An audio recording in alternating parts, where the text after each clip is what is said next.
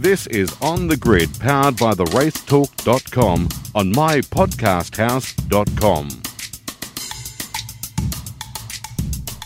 G'day everyone and welcome to another episode of On the Grid here on mypodcasthouse.com and also on the Radio Show Limited's RS1. Thank you for joining us. Uh, also joined by a new sponsor this week in manscaped.com. We'll have more about that a little bit later on. It's been a bit of a weird podcast for us this week. Normally we would release the podcast on a Wednesday afternoon at 12 o'clock. We've had to hold back on this one though due to the fact that there's been news coming through in regards to this weekend's supercars in Darwin. And what we can tell you is that the event, which was scheduled for this weekend, has been postponed by a week to next weekend. And the event that was meant to be next weekend has also been postponed and could be run on a Wednesday night. That's all that's come through from Sean Seamer, the CEO from Supercars, who just held a press conference just an hour or two ago.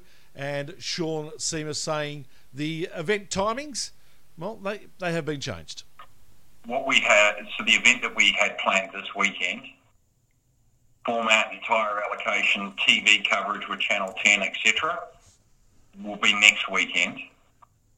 Right. And then the second event that was supposed to be that weekend, we're currently rescheduling. Right. Does, does that make sense? Because we've we've got broadcast obligations that we need to deliver on, which is why this weekend's kind of being pushed back a week. That's the yeah, sure. yeah. yeah. But the, I guess the debate or the question is, after the 15th, 16th of August, when it will be held? Will it be a week, the weekend after, or will it be possibly midweek? Uh, as I said, we're working through those options right now with the Northern Territory government. But there is an election up there, there's other sport on, and we need to factor in the broadcast windows as well. So as you guys know, there's a few people that we need to get uh, aligned uh, before we can announce that. Seamer also saying that it's been a fairly tough past week for supercars and its staff.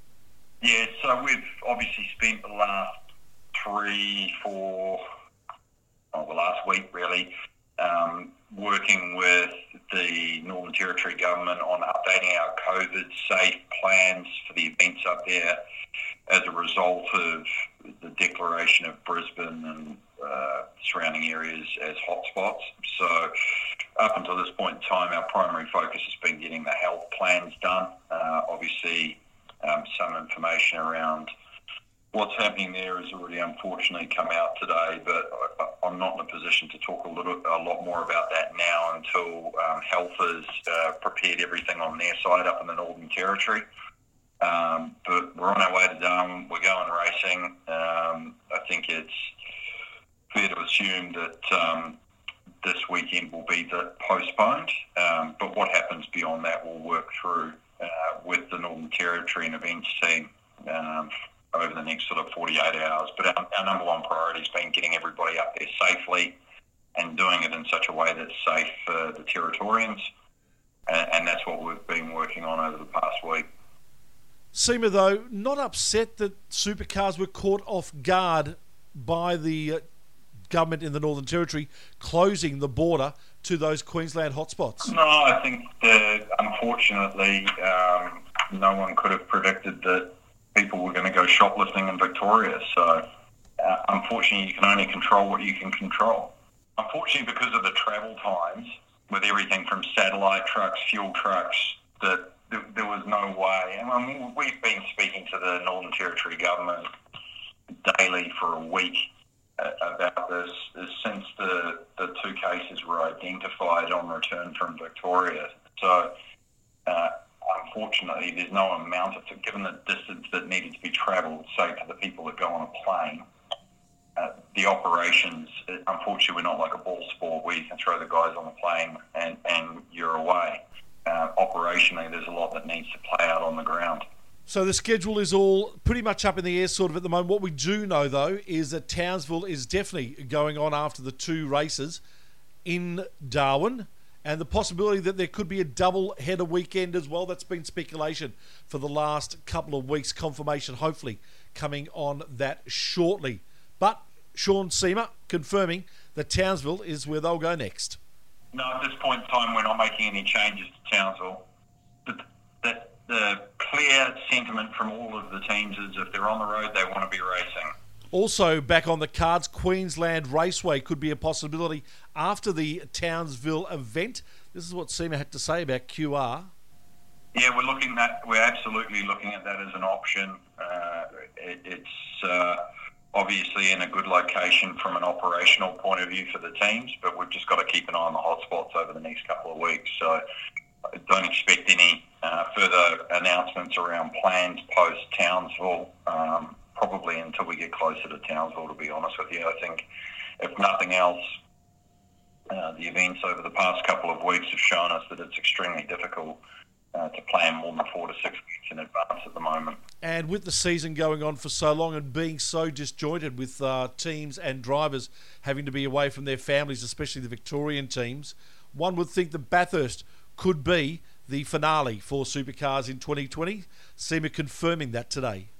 Yeah, look, that's certainly a consideration. I think that, you know, the thing that's forefront of our minds is the amount of time that our people, both teams, TV, our partners and suppliers, the amount of time that they're spending away from their families is, is taking its toll, right? So um, that is a, a consideration. Um, we are looking at that as part of our planning, but like I say, we, you know, we've four or five different scenario plans that we'll execute under any you know range of circumstances, but but that is absolutely something that's under consideration.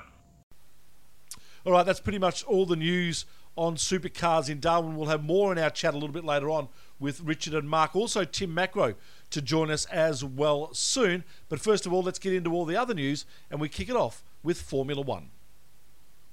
And Lewis Hamilton has become the first driver to win his home Grand Prix on seven occasions, having limped over the line at Silverstone on Sunday. Hamilton and Mercedes teammate Valtteri Bottas had seemed destined for a 1 2 finish, but the pair finished with late tyre drama that saw Bottas slip to 11th. Hamilton finished just five seconds ahead of a fast finishing Red Bull Max Verstappen and admitted the closing stages were extremely stressful. And as I try to accelerate, the tyre starts to deflate more, and I'm thinking I'm going to lose the wing. I'm going to maybe the wing will go under the car. You have all these different scenarios that uh, that face you, but and the thing doesn't want to turn right, obviously, because it's, busted tire. So uh, I I don't know. I just I made some switch changes to lock all the diff, and just tried my hardest to to get round without losing too much time. And I could hear him catching me. Just 30 seconds, 20 seconds, 19, 15, 10, 7, and I'm, I'm thinking, geez, this, this is the one of the most horrible feelings uh, hearing someone catch you that like when you get overtaken just before the line or something. But uh, you know, thankfully, with uh, with everyone's support, we managed to bring it home. Tyre supplier Pirelli have launched a 360 degree investigation into why Hamilton, Bottas, and McLaren's Carlos Sainz suffered tyre failures late in the Grand Prix. Sainz had been running fourth on the final lap, but John Bottas in sliding down the placings, ultimate finishing, ultimately finishing in 13th place.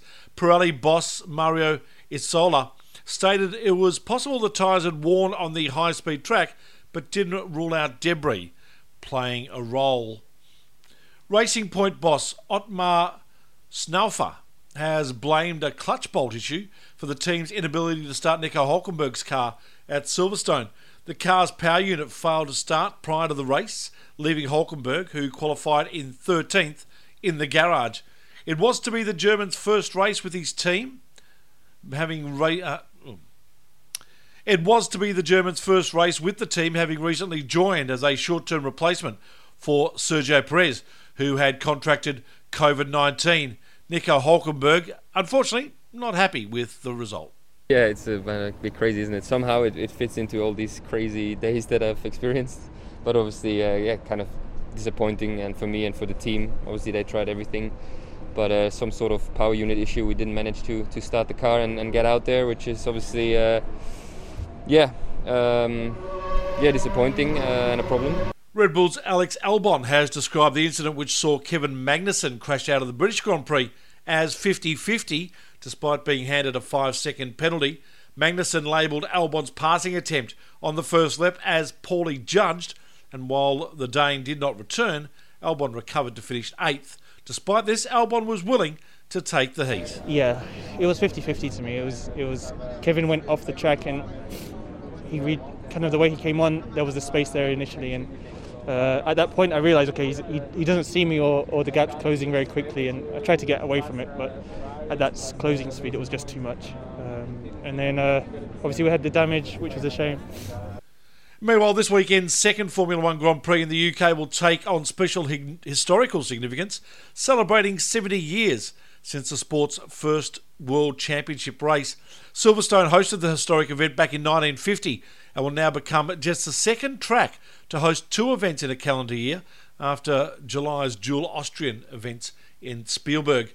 Lewis Hamilton, Valtteri Bottas remained on top of the Drivers' Championship heading into the race, although third place Max Verstappen has closed the gap to Bottas to just six points for second. And with his preview into this weekend's Formula One racing, we welcome Dale Rogers. Yes, thanks, Tony. Uh, there's no question that uh, the best place to be in uh, England in summertime is at Silverstone, the magnificent uh, old airfield. Turned on a great show. Uh, but the only place you probably didn't want to be if you're a Pirelli C1 tyre was Silverstone. An extraordinary race in probably in three stanzas. Uh, first part was action packed, some great early lap racing uh, from the front of the grid um, and some big accidents as well. We saw uh, uh, Magnussen tagged by Albon and then um, Danny Kvyat uh, having a big, big um, failure in the rear of the car, rear tyre go down and sending him at, near, at maggots. Middle of the race barely bedded itself down as we thought it would to a Mercedes procession but it all came alive in that last stanza uh, where one by one we saw the challenges uh, failing tyres. Uh, uh, not a good look for Pirelli, but uh, uh, Bottas was the first to go. Verstappen really had that, uh, that pit stop which cost him the race inevitably to change. He was chasing a fastest lap. Had he stayed, he would have won. Uh, that's all easy to say in hindsight. Then we saw Carlos Sainz uh, go down with the front left, and then finally Lewis Hamilton on the very last lap of the race. So, incredible last few laps. Um, it benefited Dan Ricciardo, who had driven a really good race, up two spots from the start. And when um, of course, uh, battling with the, with the McLarens. Great to see the Renault with the McLarens, uh, and really they are not far off the pace of the uh, Ferrari now. So I think for the Renault uh, supported teams, the factory team and, and, its customer team, there's a great battle ensuing there. Disappointment of the race for me was uh, was uh, Racing Point, not so much for Nico, Nico Hulkenberg, which was a tragedy to see him not start, but also that um, Lance Stroll probably showed that he's not quite yet a front runner. Uh, in my opinion, the uh, the had that been Perez in that car, probably would have gone a bit better. Did complain a lot of tyre issues uh, on the runs. Um, it was thrown into a, a disarray with the early uh, pit stops around lap 12. Pirelli had said that on a normal race they would not have occurred lap 18 or 20, and then you wouldn't have had that extremely long run on the C1 tyre. However, looking forward now, Tony, uh, we go back to Silverstone. Hopefully, the weather remains, or maybe maybe some rain would be good. Uh, but another fantastic race ensuing this weekend at, at Silverstone. Uh, it's just a glorious circuit to watch Formula One cars on, even if the racing's not that great. Watching those change of directions of the cars through Beckett's and Maggots is just quite stunning. So uh, great coverage by Sky once again, and uh, uh, but we do have a tyre change. The C1s, the ones that failed last weekend, uh, will not be running, and they actually will go to a softer compound, the C2, 3, and 4 compounds they'll be using this week. In, so the 4 is introduced, a softer compound. Um, but again, you know, it, it's probably not going to be a, a uh, the thing that will change the race. Uh, it'll change the strategies and it'll change the pit stops, but uh, I don't expect you'll see the same sort of tyre failures uh, again, albeit that if those safety cars change your strategy right around, you are going to do long runs. Mercedes in a great space. They are a second faster than the field in qualifying, and that's just an eternity in, this game. Um, but behind that, there is some great battles. Um, we, we see that the Racing Point is a very, very quick car, as we've been saying all year. Uh, the Renaults and McLarens really battling now for that, uh, you know, fourth, fifth, sixth, seventh spot. Um, Ferrari, yeah, look, Leclerc drove a great race. Uh, Vettel was absolutely nowhere and had some major problems with that car. So uh, we'd hope that Seb gets back into the mix.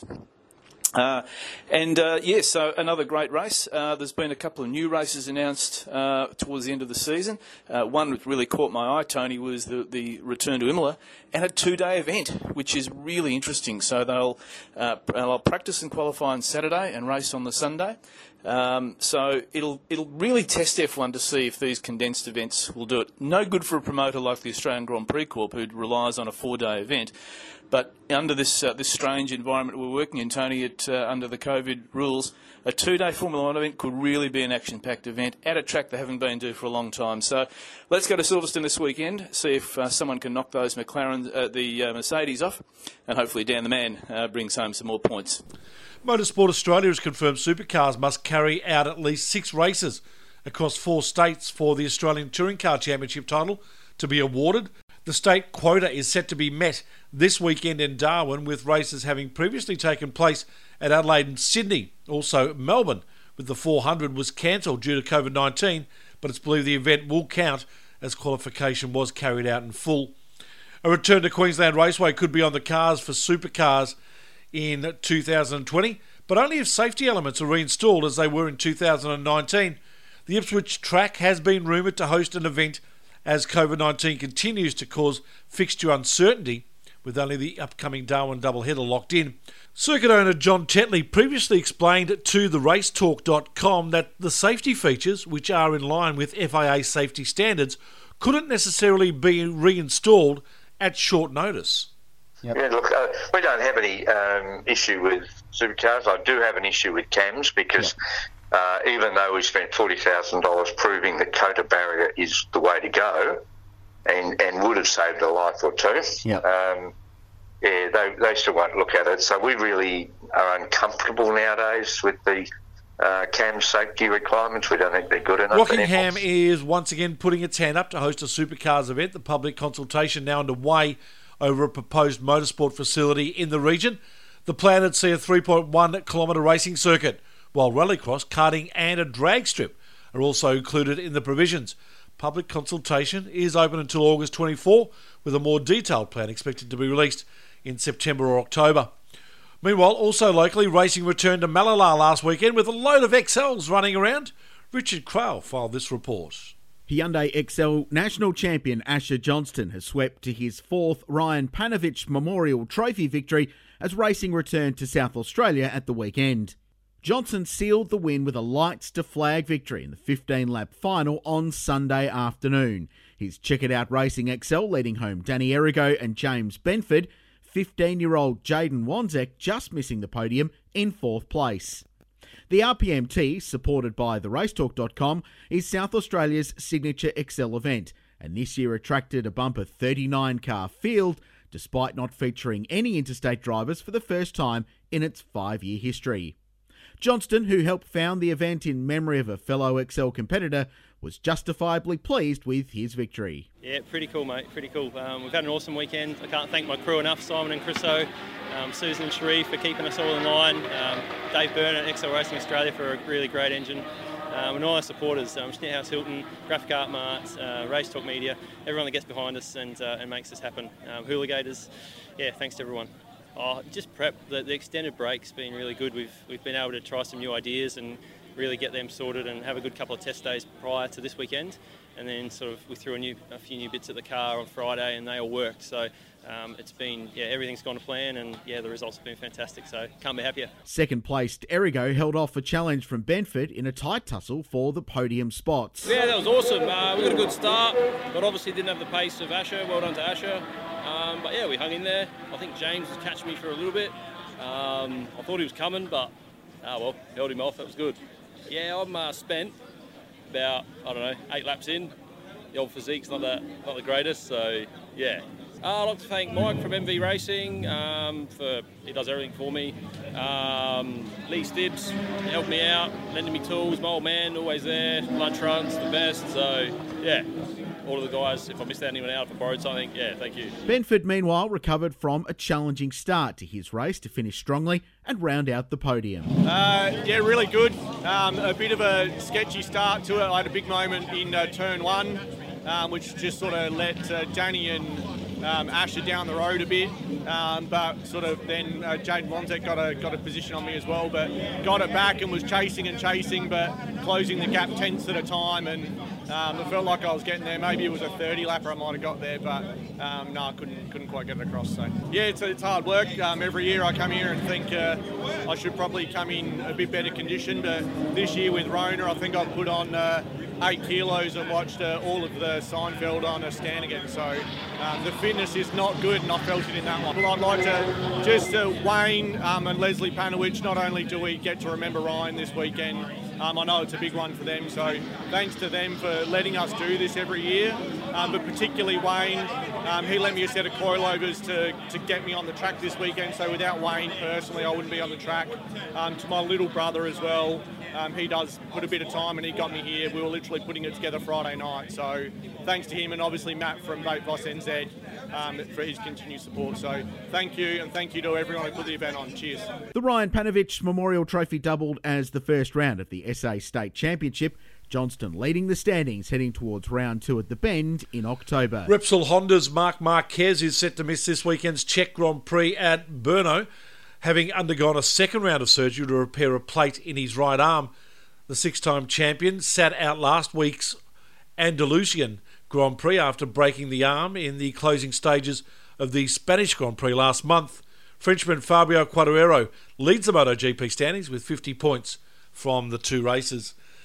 Three time Indy 500 winner Helio Castroneves has signalled his intent to return to IndyCar in 2021 following the dissolution of Team Penske's and Acura's partnership at the end of the season.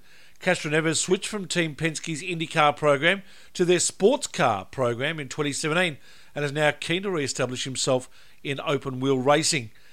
Castroneves finished fourth in his last full IndyCar season with a win and three pole positions and admitted at the time he felt he had unfinished business in the sport. And finally, Brad Keselowski has announced he'll extend his time at Team Penske for the 2021 NASCAR season. Keselowski has been with the team since 2010, winning 32 races and becoming the Cup Series champion. In 2012, he stated his sights are now set on the Daytona 500 and another championship. That's it for the news. Let's get straight into our chats. This is On the Grid on mypodcasthouse.com. All right, Kralsey, time to catch up with a, uh, an old mate of ours. Uh, he's been a longer mate with you in your time with Formula 3. We speak, of course, of Formula 3 legend and motor racing man here in Australia, Timmy Macrow. Hello, Tim. How are you? Hi, guys. Uh, not too bad. Just getting ready for lockdown. So, yeah, we're nearly there tomorrow. So, yeah, that's where we're at. So, Krause, we got Tim on to sort of have a chat to us in regards to what it's like to be someone involved in motor racing here in Melbourne, where effectively mm. In the last two days the government has put so many regulations and restrictions on that uh, motor racing will stop. People going to the garage to work on their cars will stop, and it just looks like, yeah, a, an absolute full stop to six weeks. Yeah, well, inconceivably, motorsport not des- um, deemed an essential service, which is rather offensive to those of us that work in the sport. But Timmy, just just as a Victorian race team owner, um, as a business owner who works predominantly in motorsport, just give us an idea of the effect this next six weeks is going to have on you from a business and personal point of view. Well, I was thinking about this today. It's essentially we haven't really done anything since since the Grand Prix. Like that's mm. how long we've sort of been um, sort of in limbo. Along the way, we've done a couple of test days and some things happened sort of in the first version of lockdown. But basically, this lockdown means we can't operate. So for the next six weeks, we're going to be doing nothing. Uh, we won't be coming into the workshop. Uh, even if we ha- if you have some little projects or anything that we're going to be keeping you going, that's got to stop because we're just not deemed essential. So we feel down in Victoria, I think we feel like we're a little bit of the naughty cousin, I suppose, to the rest of the world because we're being, being sort of cut out of the rest of um, Australia. But at our level, like, I mean, I, obviously we do the S5000. Um, I'm in Radical Cup. I do some historic stuff as well. Um, you know, none of that's happening. And so basically, we're sort of just sitting here, sort of twiddling our thumbs a little bit. And uh, yeah, we just have to uh, write it out and uh, hopefully we get get past the other end. And I think another thing is too is that yeah, we're we're quite we are professional teams, but we're semi-professional in that we can't do what supercars are doing because a lot of the guys are contractors and they have other work. So we just can't operate in a bubble or that's that kind of way, to be honest. So, Tim, while you are a, a team owner and a mechanic and all that sort of stuff, primarily you are a race car driver. And while other Australian sportsmen at the professional level are getting the opportunity, like AFL footballers and the like, to do and ply their trade, what does it feel like as a sportsman who can't perform any sport? It's really weird. It's frustrating. Um, I mean, I, I, like getting in the sim and doing all that sort of stuff, and I've raced the ARG um, sort of online stuff, but it's it's just not the same. Like uh, you know, we live and breathe this stuff. We like going to the racetrack. It, uh, I think you know, obviously the racing and my driving is a massive part of what I do and my business and all that sort of stuff. But it's also the add-ons from that is that I do a lot of driver coaching for a lot of different people. Um, I worked for a lot of different car companies as well along the line, and basically that's all gone. So that's all shut down. And a lot of the car company stuff, for example, is shut down till next year. So there's a lot of people in that position, sort of, you know, at the level, you know, the semi-professional level that um, who work um, otherwise in motorsport, but doing other things as well can't can't operate it um, at all. So it's um, frustrating, a little bit worrying too, and it's just plain weird as well. Like we having not sat in a race car effectively since um, the Grand Prix. It's I think the longest time it, um, it's ever been since I've sat in a car. So anyway, um, as I said before, we'll just have to ride it out, and hopefully this will you know hit it on the head. Hopefully you know if everybody behaves like they should, that um, our industry can get back up and running before the end of the year. Mate, you're well connected in the, the Melbourne racing family, and a lot of the sport, a massive chunk of the sport, is based over there, and, and that's what's causing so many dramas nationally. In that almost every category has an enormous chunk of their competitors that come out of that part of the world. Um, what's been your read from people you've talked to in the game in the last couple of days, and within the industry, and just how the the industry, I suppose, is holding up out of this? Because there's there's going to be some collateral damage along the way, isn't there? There's, the financial implications of this are so serious.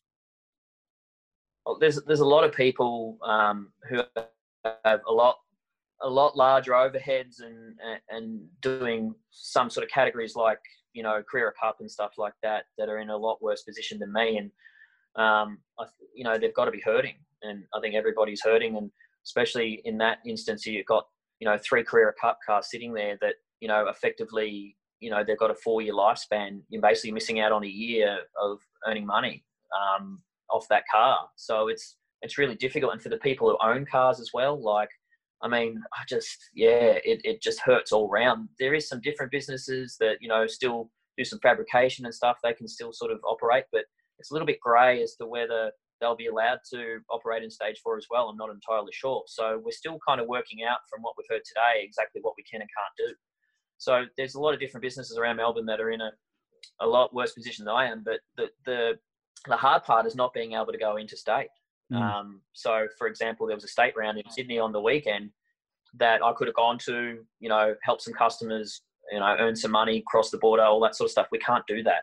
And that's probably the worst thing out of the lot. We, you know, we can't even get out of Melbourne at the moment. You get to Broadford um, just before Winton, and there's a they stop you and ask you what you're doing. So we can't even get that far. There, there's a no one can prepare for this kind of situation. No one can prepare for a global pandemic like this. But do you feel like our sport, in in particular, at that semi-pro level, so Super Two, Carrera Cup, the stuff you're doing, S5000 TCR, do you feel like this is maybe I'm, I'm trying to pick up the right words, exposed a few weaknesses in the business model and the fact the margins are so unbelievably tiny as well, and that a lot of people are just skating by on the skin of their teeth to get by in this industry. Do you feel like it's exposed a few elements that down the road we perhaps need to work on in the affordability side of motor racing? Yeah, like I mean, to be honest, I haven't really thought about it too in depth, but yeah, like I mean, this has really exposed the fact that if something like this happens where we stop dead, a lot mm. of people won't be able to survive it.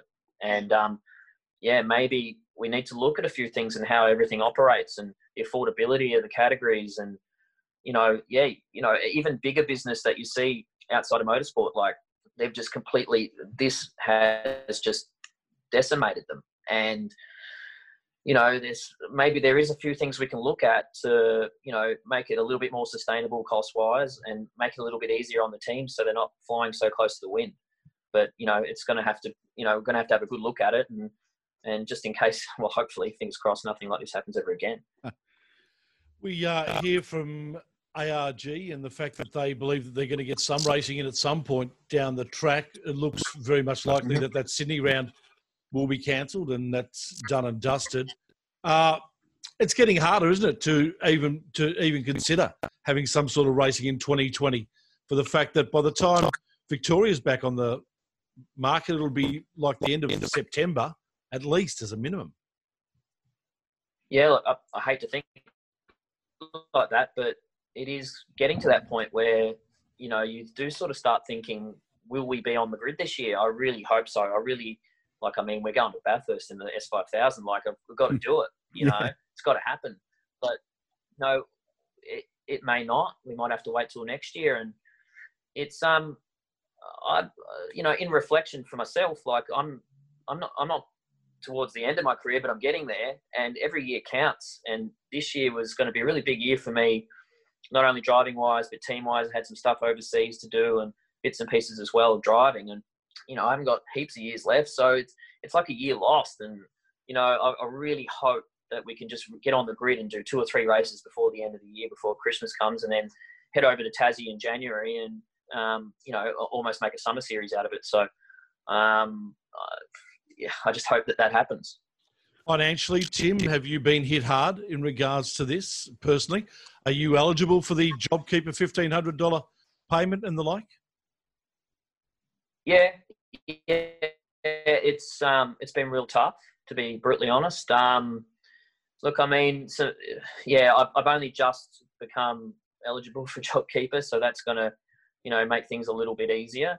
But yeah, like I mean, your budget for the year, like my sponsors as well. Like I had really good sponsorship this year from UCS and Hollinger and and different people that were um, going to be on the S5000. And I, you know, leading up to the Grand Prix, the hardest part about the Grand Prix is we actually got there, so the money was spent. Mm. So it's really hard to give them any value, and whether or not they'll they'll want to do the rest. Of, if we do more races this year, whether or not they can actually do them is you know still in question. So you know, we may not get to the grid because of sponsorship. And obviously, the first thing to go when you know businesses are struggling is marketing. So, um, yeah, it, it was. It's been a really big hit, and also like because I run you know cars in different categories as well. There's no money coming in basically. So, it's um, it's it's pretty tough to be honest. Uh, what what has been going on though, Timmy, in your world? And I understand that there's a little simulator project that's been occurring behind the scenes to uh, keep yourself occupied. Yeah, like as you know, I do a lot of driver coaching, younger guys, older guys, all, and girls as well, all all over Australia, and um, we've been building it for a little while, just sort of getting there. But obviously, the pandemic, we haven't really had much to do in the workshop, so we've built a really really cool sim uh, with a genuine open wheel tub, um, you know, screens, VR, the whole bit. So we've gone a little bit all out with it, and I really want to try and bridge the gap between go karts and getting into either lower formula like Formula Ford or Formula Three. Um, I really want to bridge that gap, and that's that's why I made it out of an open wheeler as well because you know I want to help help the younger guys and, and get them out of karts into race cars, and so really I think you know the sim is is becoming a big part of day to day business for teams as well, um, getting their drivers some experience, learning the tracks, all that sort of thing. So gone down that road, and um, yeah, we're going to start pushing it shortly. It's only really just been finished, and uh, hopefully when the six weeks is over, we can get a few people in and and uh, get coaching them and then get them into cars. It's a cool thing, Shebex. I've yeah, imagine. Yeah, yeah. Uh, see a few photos of it. It is the most tricky. Yeah. You, you can see the background. Oh, there we are. Oh yeah, that's, uh, look at that. Yeah, mate, that is a Formula One car with a computer screen. It's very cool. No, cool. Um, cool. mate, good to hear you're still going all right. Um, these next weeks, I, I think, are going to be tough. It's it's the whole industry's hurting nationally, and if you're not in a supercar team, and even they're in some strife, um, you know, it, it's Yeah, they'd hurting as well. yeah, it, it's so hard because so much of the sport is based in Melbourne. So every national category um, has, you know, a better than 50% portion of their grid that comes out of Victoria. So without it, it's a massive struggle. So um, glad you're chipping away, mate. Good to catch Yeah. up. And um, we're sure you'll be back on the grid for S5000 and um, go for another Gold Star win to add to your already impressive tally of uh, wings and slick victories. Fingers crossed, guys. Uh, thanks Good for on you, having Tim. me and uh, stay safe. Tim Macrow joining us here on the grid.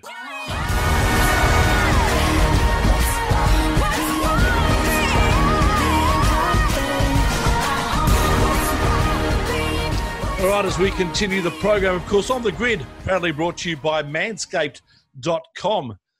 And we've got a special offer for you in regards to Manscaped. We'll talk about that very shortly, Richard. As Wait, we, hang on. Hang on. Have we got a sponsor? we have got a Aside sponsor. from our great friends at National Transport Insurance and Truck Assist, have, we got have you got a sponsor for the podcast? Manscaped have come on board and Wow. have sent us an amazing pack of manscaping stuff so we can just feel just that little bit better down below. Mark Walker from the racetalk.com has actually initiated his lawnmower 3.0. How are you, Mark? Shebexter, I've got to tell you, can I recount to you a story of how I made myself feel a bit better in that first lockdown we had up here in Queensland? Because do. we'll wind up with another one. Uh, I don't know if you remember halfway in, I was looking like the caddy from Happy Gilmore. You You, know were, that. correct? Uh, yes. Yep.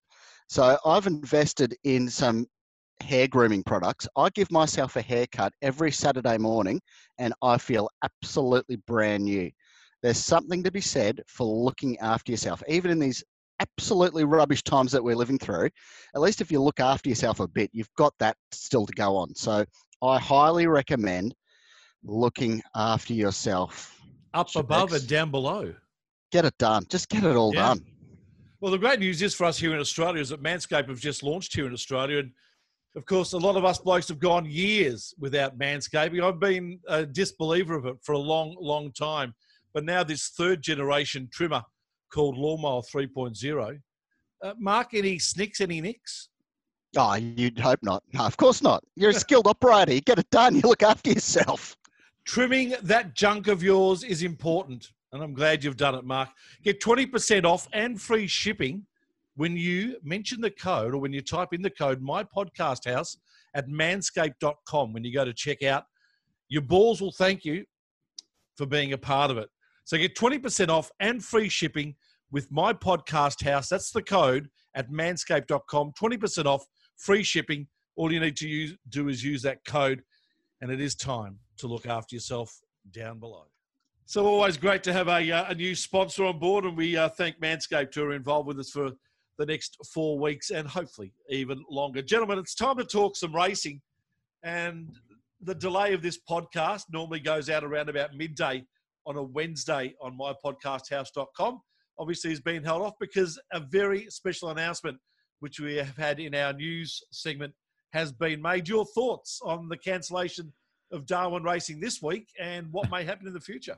Well, boys, I'm feeling a strange sense of deja vu because we should be absolutely transparent with our listener that um, this is take two of on the grid because we we usually record on a Tuesday night, um, and we may as well have been recording in 1980 Yeah, correct. for all the sense that we made in version 1.0 of on the grid. So, uh, as we got closer to the podcast dropping today, uh, and the news continued to today being Wednesday, um, and the news continued to evolve out of what was going on up in Darwin with this drama um, in getting everybody in. Uh, we decided that it might just be worth him sitting on it for a little bit and uh, prolonging. So we're absolutely 100% up to speed. And of course, for our listeners joining us on, on RS1 via the Radio Show Limited Network, um, this will be more topical for them as well.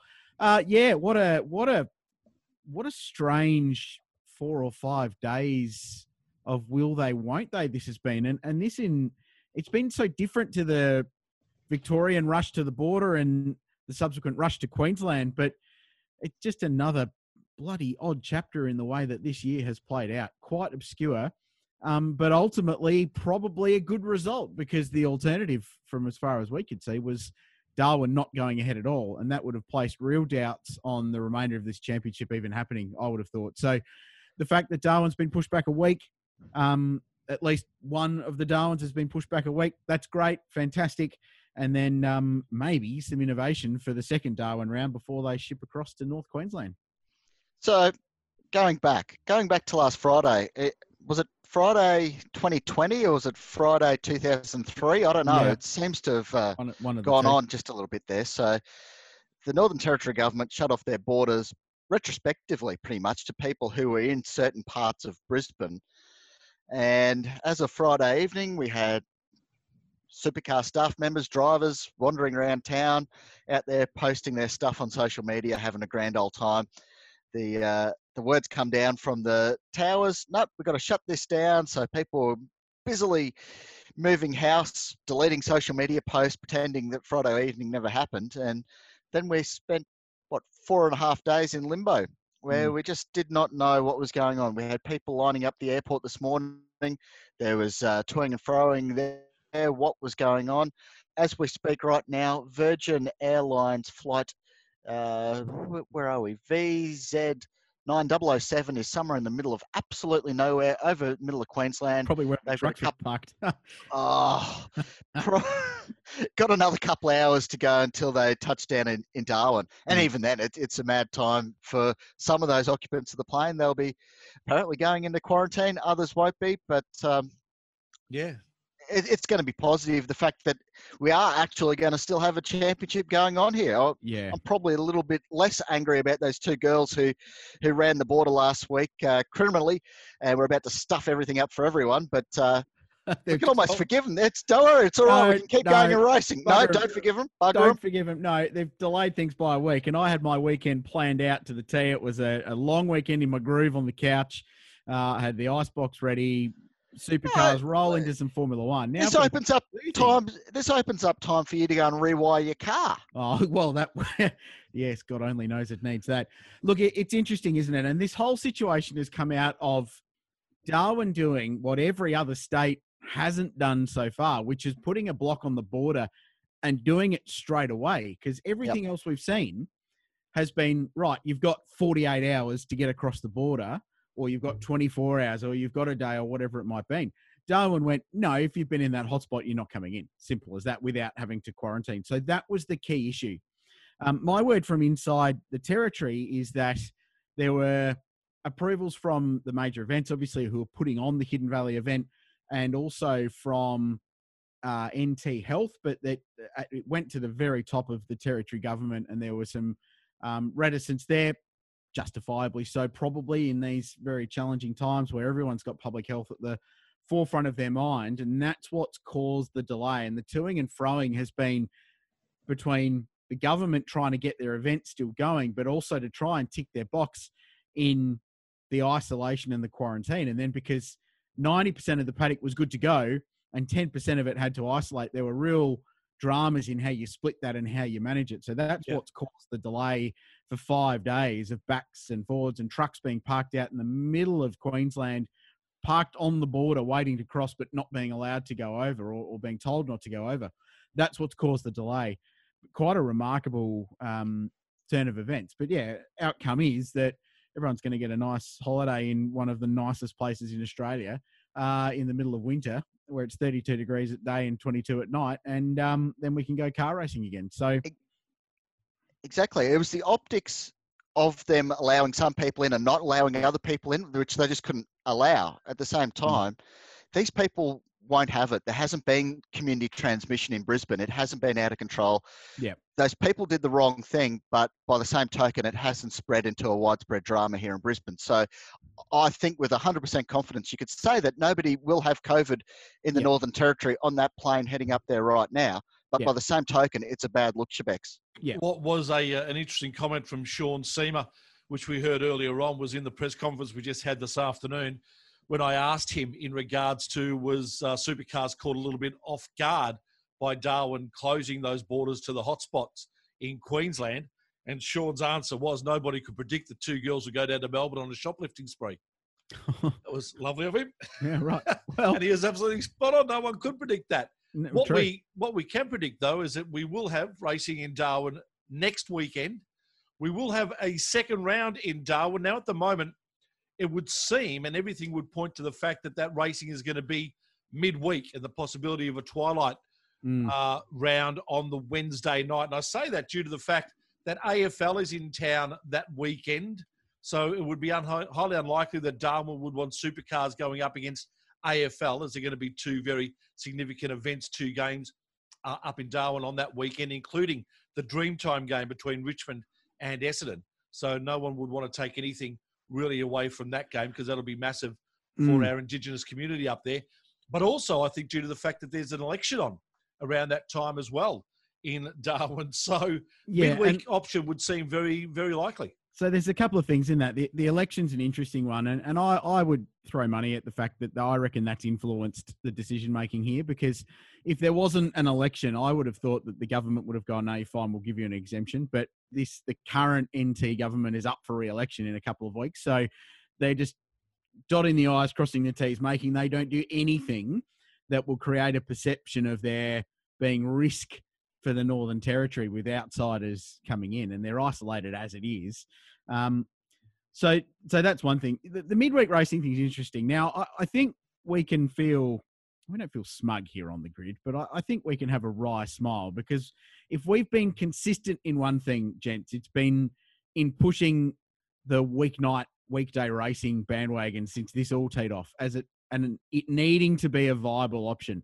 Yeah. And E Series backed that up as being a viable option.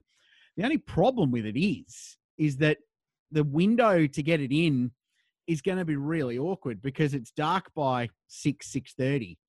So there is some temporary lighting at Hidden Valley Raceway down the main straight because it's a drag strip as well, and they run there under lights. So you could run into the twilight. You're not going to have a problem with it raining and being dark and gloomy. So that's a tick. Um, but from a TV window, if you're Fox Sports, you want it on at 7.30, 8 o'clock at night to get the most ratings. They're going to have to run a race at 5 p.m., 5.30 Wednesday Yeah. night at the latest. Um, so the scheduling's not ideal, but at the same time, it, it, it's great that this might be an option for them to get in because we've been talking about it for a long time and we've been wanting them to experiment and use this opportunity to do different things since this all teed off. And they're sort of being forced into it now, which is not an entirely bad thing, in my opinion. And that Wednesday race too would open up the window to transit across to Townsville. So it's about Earlier. a two and a half. It's about a two and a half day truck drive across land there. So you, you really wouldn't want to be running those events back to back on Sunday and Saturday sort of thing. So at least if you open up another three days transit there, the teams can hmm. prep the cars a bit before Townsville. And it seems from what everyone's been saying that Townsville will wind up being two events, which is a good thing and a good use of the facilities up there. Obviously, being the two day events that they will wind up being, it won't be a drum with a school because that was always the problem with that facility there is that it goes around the school. So it always fell in school holiday times. The fact that it's only a Saturday, Sunday, they don't have to send all the kiddies home from school. They can run two weekend events here in a row outside of school holidays and it's no problem. Can I just tell you, boys, that post Townsville, now, as we said, we do believe that there will be a second event at Townsville. Post Townsville is interesting. Having a chat to Scott Seamer in that press conference only a couple of hours ago, it would seem that Queensland Raceway is very much on the cards and a big possibility. Did I say Raceway? You did say Yeah, Raceway. Those Suckling wascally rabbits. Those wascally rabbits. Uh, you also called him Scott Seamer, and I don't know who that uh, is. sorry, not Sean Seamer. Yeah. Yeah, uh, Sean Seamer and Queensland Raceway definitely back on the cards, and I Mm. think that that is a big possibility.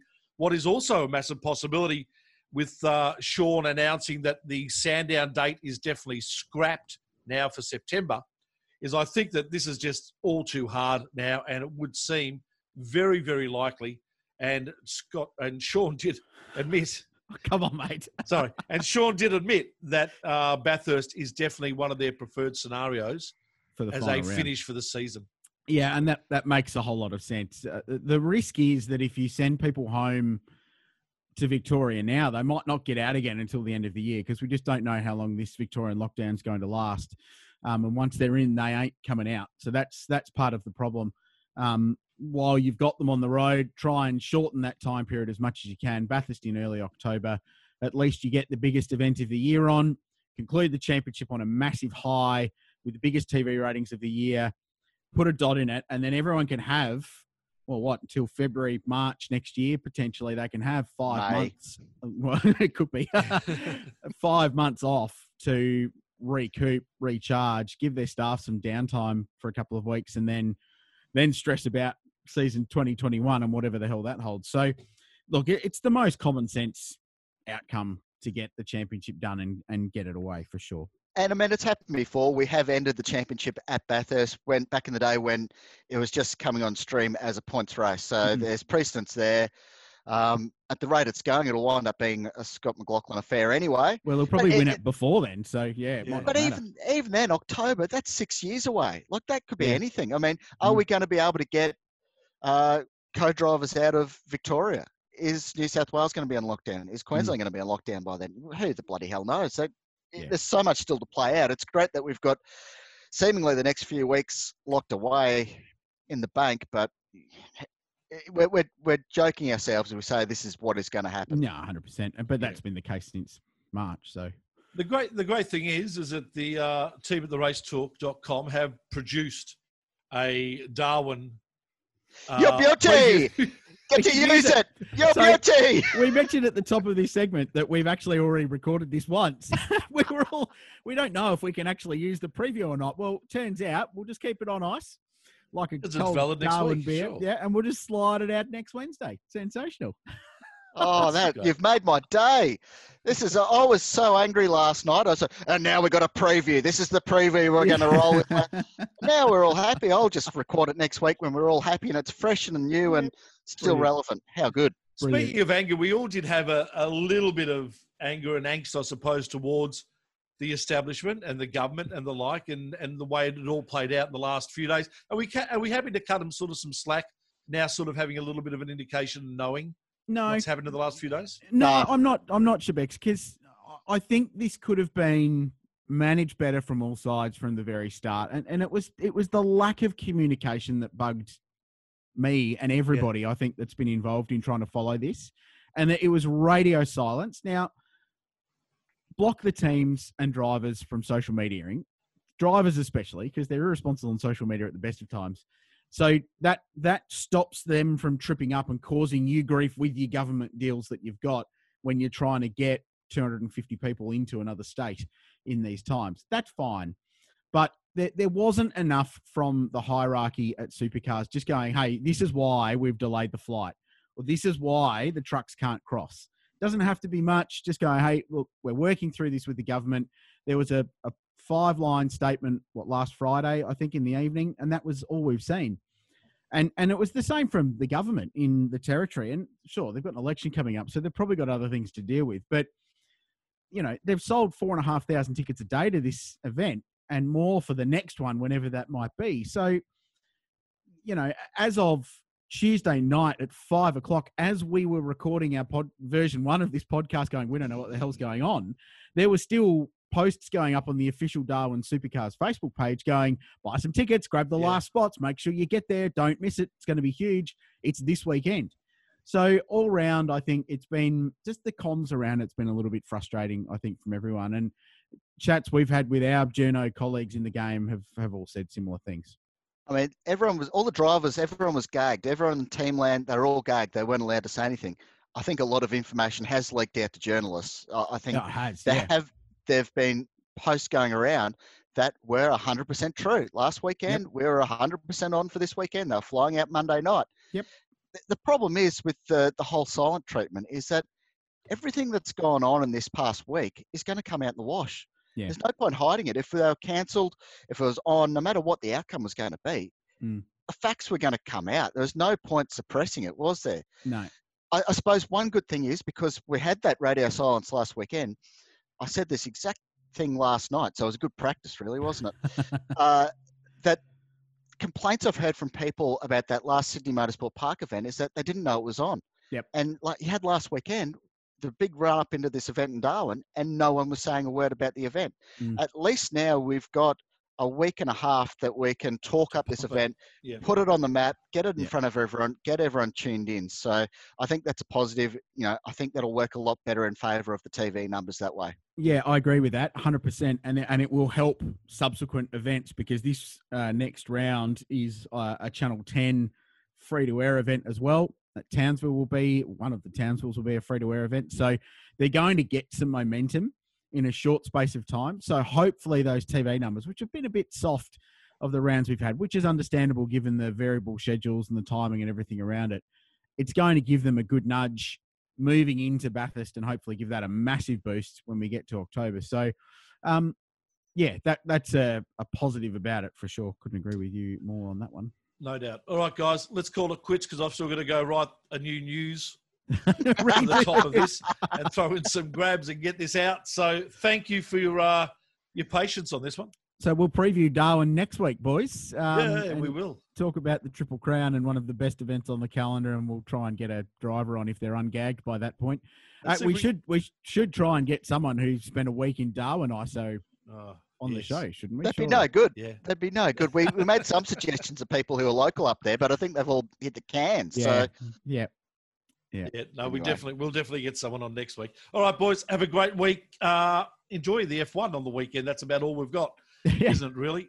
And we'll talk again next week. top Bye. then. Mark and Richard joining us there. Thank you for joining us as well. We'll catch you next week right here on the grid.